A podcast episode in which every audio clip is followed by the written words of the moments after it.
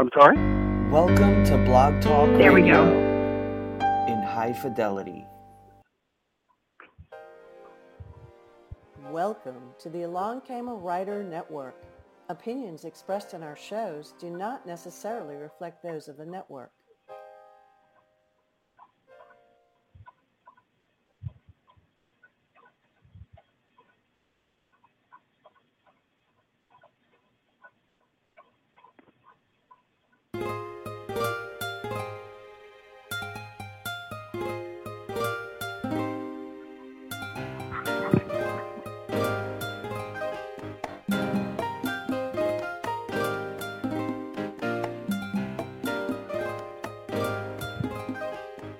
Welcome to the Lena Nelson Dooley Show on the Along Came a Writer Blog Talk Radio Network. Today, I will be interviewing uh, Mike Mizrahi. Is that is that the correct pronunciation? It sure is. Okay, I Yes. thought I had it right. Um, Mike is is an author who's been who's written a lot of things, but his first novel uh, came out this year, and uh, I inter- had him on my blog, and I became very interested in um, his novel and and the subject matter, and so uh, I I contacted the literary publicity firm and said I'd like to interview him on my radio show. Mike has a master's degree in public relations, advertising, and applied communication from Boston University. After a career in corporate public affairs, he retired to pursue a deep passion, writing. He and his wife Karen led a mission trip to the Dominican Republic of Dem- Democratic Republic of Congo four years ago and were so moved by the experience he wrote his first novel, which he hopes will one day be published. The Great Chattanooga Bicycle Race is his debut published work. He loves reading and writing stories about sozo, which means to be rescued in Greek. He and Karen are very active in their church and community and love to hike, travel, and go to the movies together. They live in Woodlands, California, where they raised their children who are now adults. Well, Mike, I'm really glad to have you here. Uh, And Lena, I'm privileged privileged to be here. Thank you. Uh huh. Let's see. I thought I, I thought. Okay, here we are. Uh, reader, uh, listeners, you if you want to uh, get in contact with Mike, it's www.mikehmizrahi.com. And if you uh, didn't get that down, get your pencil while you're listening, and we'll do this at the end. Uh, he's also on Facebook as author Mike Mizrahi and Twitter on at Mike H M I Z. And I know that he's as like I am. He loves to hear from fans. He loves to hear from readers. Now, Mike, That's absolutely uh, correct. yeah, this book, The Great Chattanooga Bicycle Race. Um, I was I was really interested in that uh, because I I like finding uh, interesting events in uh, to write a novel about. Uh, what what brought you to this particular subject?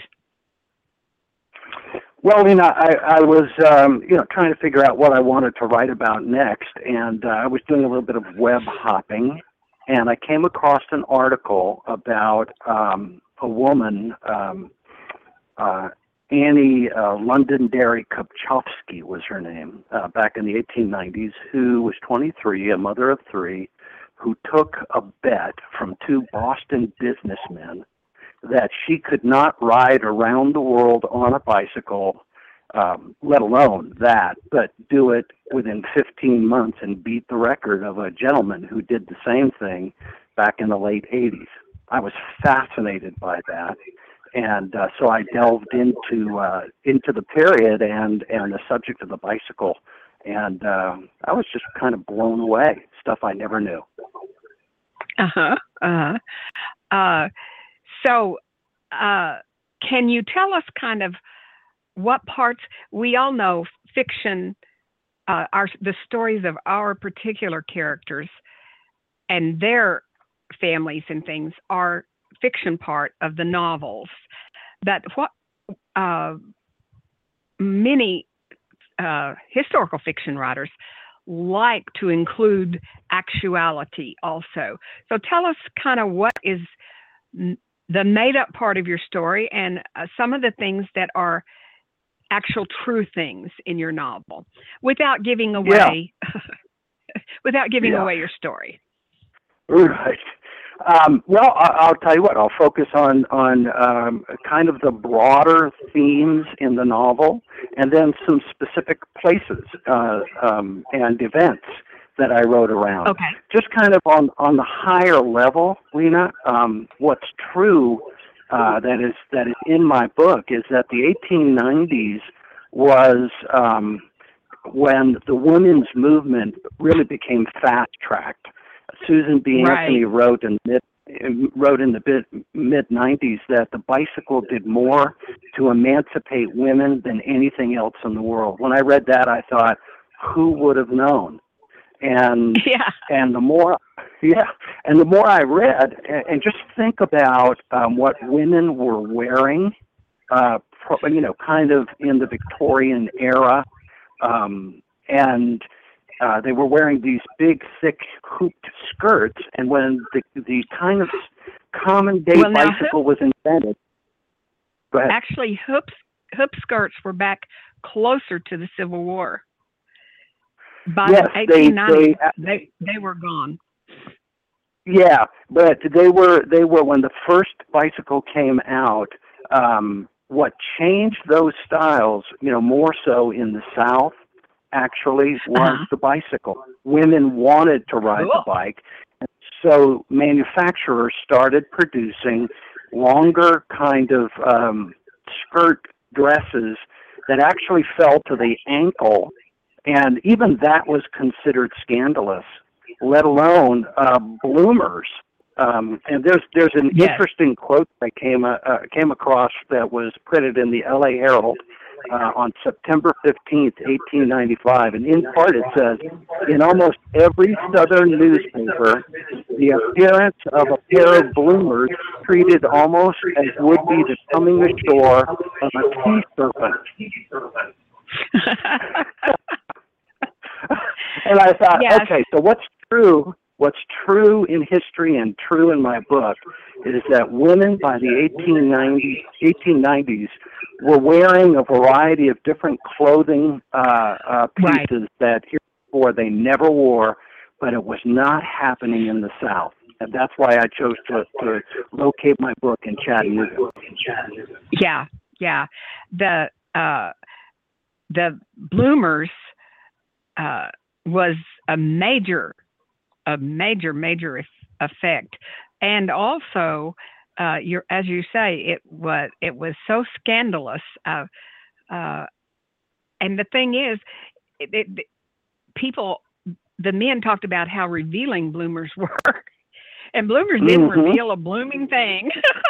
that's that's absolutely right. I mean, what what it did show is from the knees down, the women, you know, um, uh, with these bloomer outfits wore kind of leggings, uh, you know, something yeah. akin to leggings, and so it showed yes. their leg. Whereas previously, even with the yeah, yeah, go ahead. Yeah, and and uh, they thought you men would would just wouldn't be able to to remain uh, uh, honorable men if you saw the shape of the calf. Well, that's exactly right. But here's the big thing that that caught the attention uh, of people was that the bicycle provided a level of freedom and independence for the women that they never had before.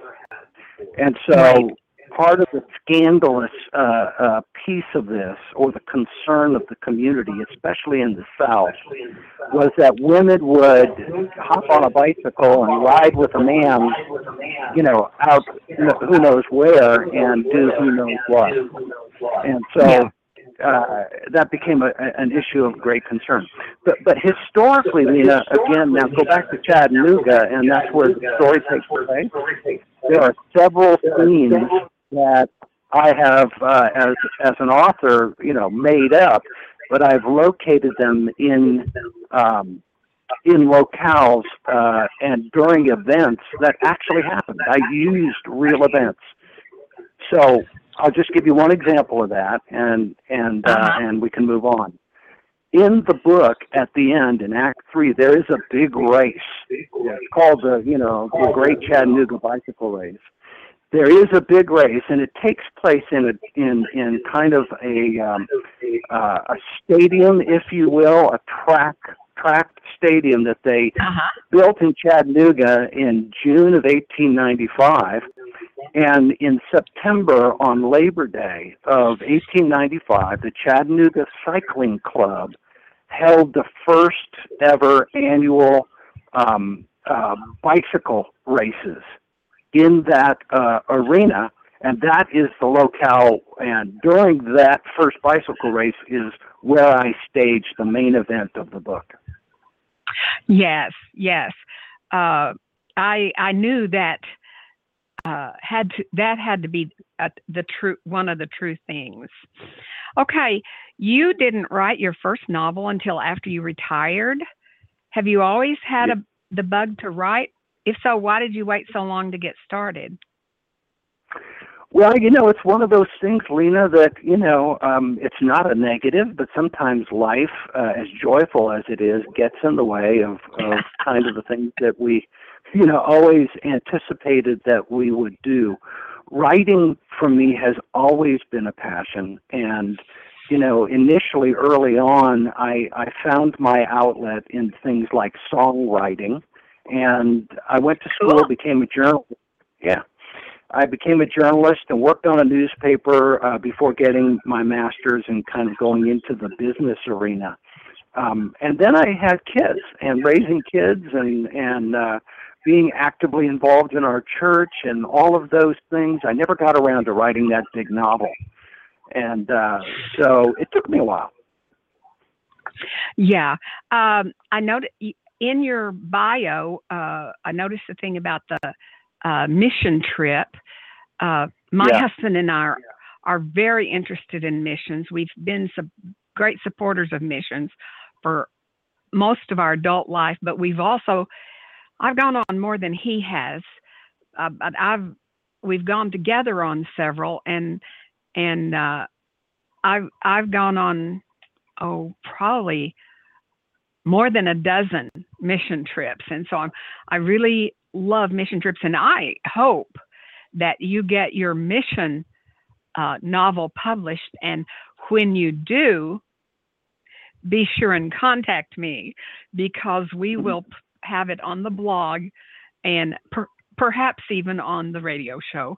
Uh, I only do one a month of the radio show, and I do, you know, like four or five a week of the blog, so I can do more people on that.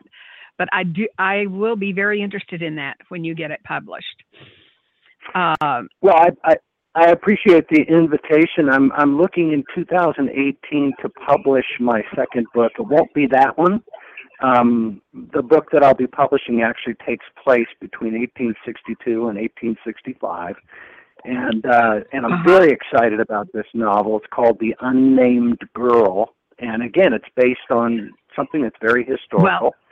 um, well, but the keep me the, in uh, your promotional list, okay? I will, Keep me I will. on your promotional But, list. but I, I do hope to publish the the uh, the book when I came back from the Democratic Republic of the Congo. I was changed forever, Yes. and um, yes. And I wrote that book, and I and I will go back to it. You know, um, it's a contemporary novel, and I you know I just have this love for history, Lena.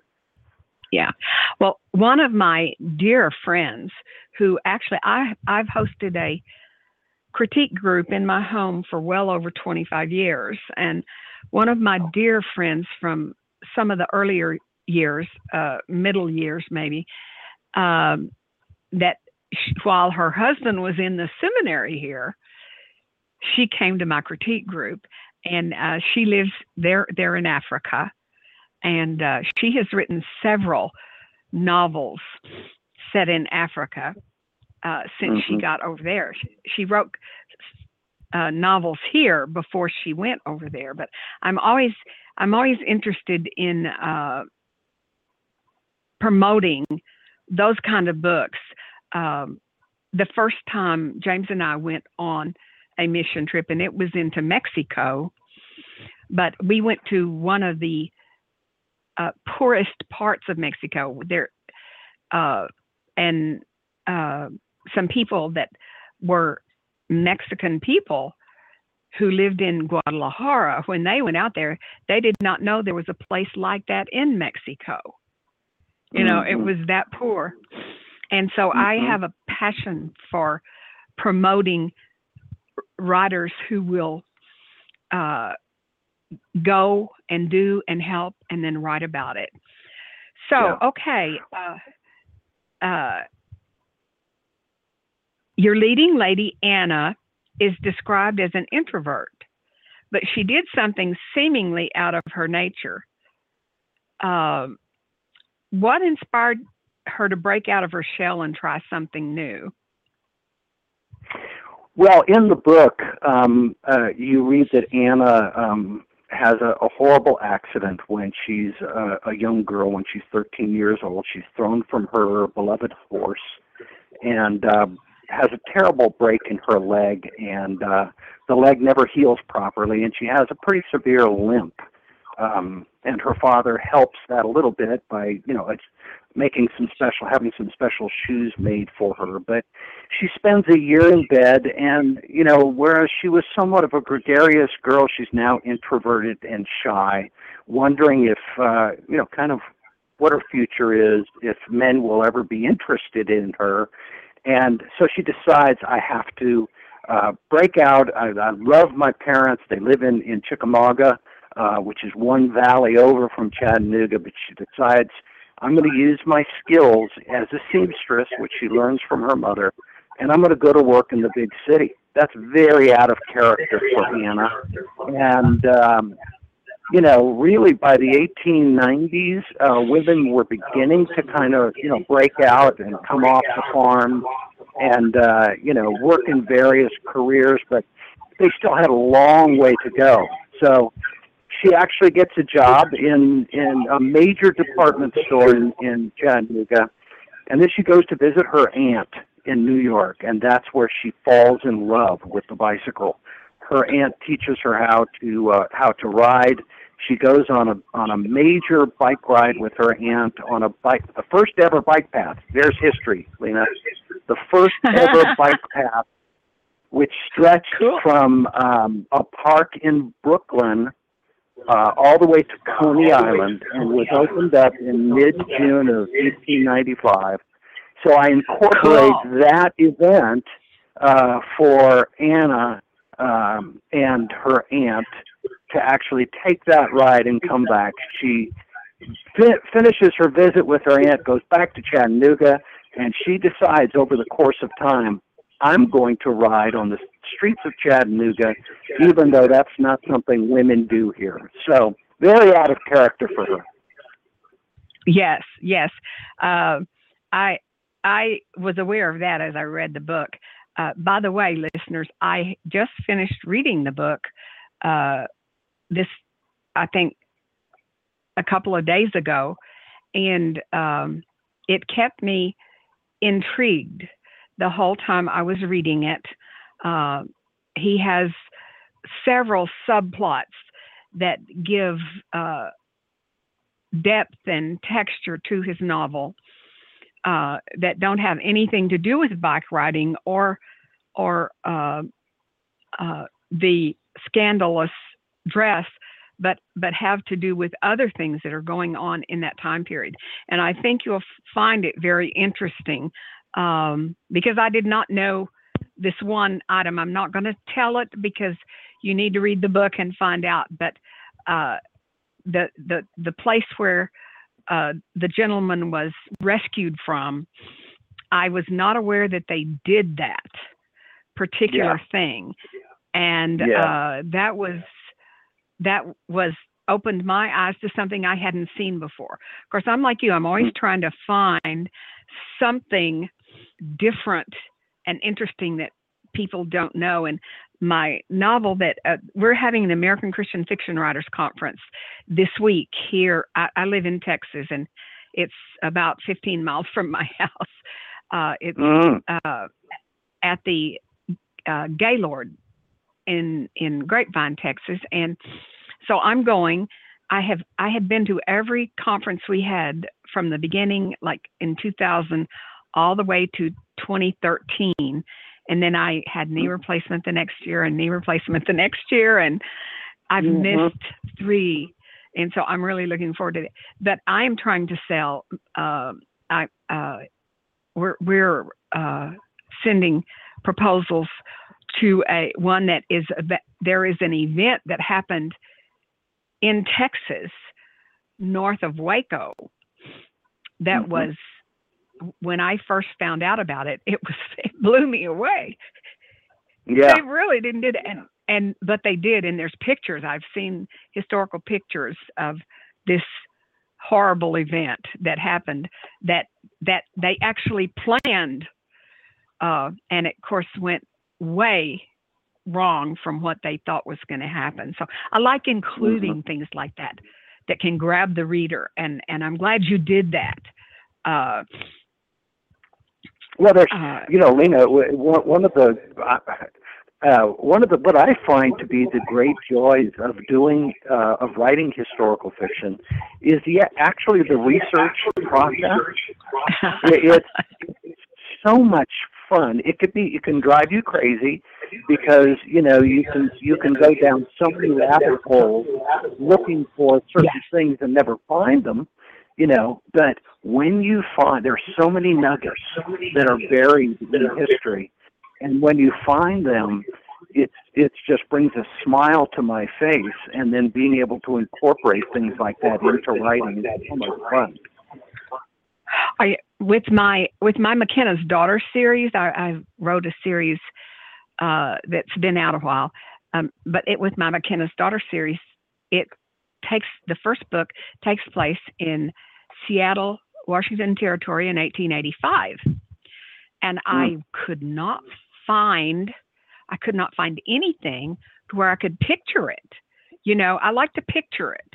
I like to because I come from a drama background and and theater, and I've done some uh, some t- TV and those kind of things. And I I like to everything I picture it in my mind, and so I couldn't find. And I uh, when I start first started writing uh, full time, I had been I I'm a people person, and so I wanted I knew that I would need to be around people, and so I volunteered in the library.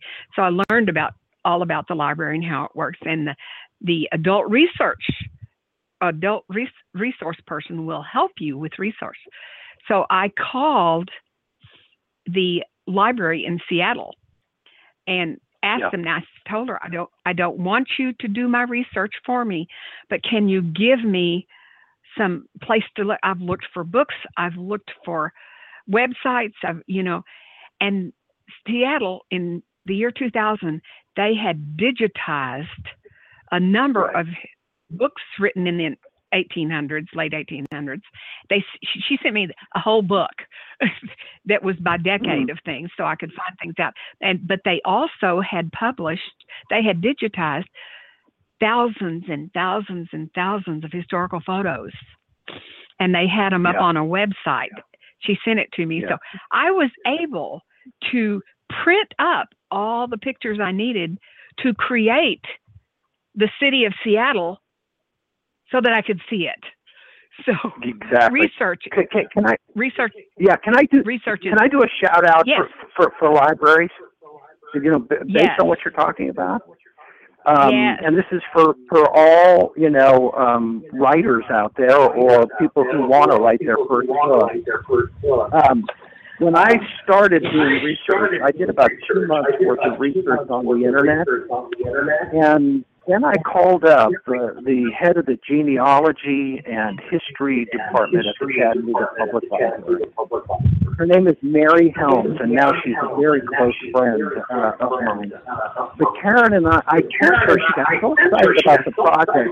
I sent her a list of questions that I had, holes that I had in my research, and she started feeding me information over the internet and then we went and back to Chattanooga, site visit, and I spent half a week right outside of Mary's office while she actually pulled um, historical records and documents and maps and even city directories for for the uh, year 1895 that showed all of the um, businesses and uh, right. clubs right. and all of that she she was a gem, just a diamond that I found. So I'm with you. Yeah, we go to your public libraries and use them. Yes, yes. Uh, uh, the they are one of the most valuable resources because you can find a lot of things on the internet that's not true. And yep. when when they have the actual, I know I'm the book that I uh, am working on, it's set north. It's set in Waco and north of Waco, and and uh, we are going. I'm going to be speaking in Waco in January, and I'm going to while while we're there, we are going to spend some time uh, looking. I want to look. I want to see if we can get uh, cop at copies of the actual newspapers that had because I've seen photos but just a few photos to see how many photos they had of this big event. That yes, that yeah. is good. That is a good word for any writer out there. And uh, one other thing I would like to ask you, our time's kind of getting away from us. It goes so mm-hmm. fast, mm-hmm. especially. I know. Having I'm having fun. yeah. What what piece of ins- inspirational wisdom do you hope readers will ride away with after reading the Great Chattanooga Bicycle Race? Oh heavens! There's uh, you know um, you know there's a, there's a variety of themes that I interweave in the in the race. Um, you know, I, for me, uh, and I hope uh, it comes out in my writing. You know, we're all looking to find joy, and you know, real joy comes not from things or, or experiences, but it's really what we hold in our heart as being excellent and and praiseworthy yes. and just. And um, you know, to grow into the people that we want to, like Anna wanted to be um, in the book, it requires patience, courage, and in you know in the shadows yeah. of adversity. And one last thing, uh, you know, the writer of Ecclesiastes. This is this always stays with me personally as I write. He, you know, um, King Solomon writes about uh, life above the sun and life below the sun, and how life below the sun in this world are, you know, are things that you know can be good, but they will fade life above the sun or things that are good uh, and with God's help will live on um, and uh, and will be blessed. So Anna learns that from Hattie Washington in the book. Uh, Hattie Hattie teaches that to yes. her, and it's something I hope you know is something that any reader can grab a hold of and, uh, and, well, you, and be well, you encouraged also, by. You also contrasted a man of honor and a man of, of dishonor. And right. you lifted up honor, and I really love that. Now we're getting really close to the end, so I want to once again give your website www.mike m i k e h m i z r a h i dot com, and uh, he's on Facebook as author Mike Mizrahi and Twitter at at M I Z. And I want to thank you for being with us today. I've thoroughly enjoyed it, Mike. Oh, you know, I it, listen. The honor and pleasure and privilege was mine, and I and I thank you for having me. Thank you for having me.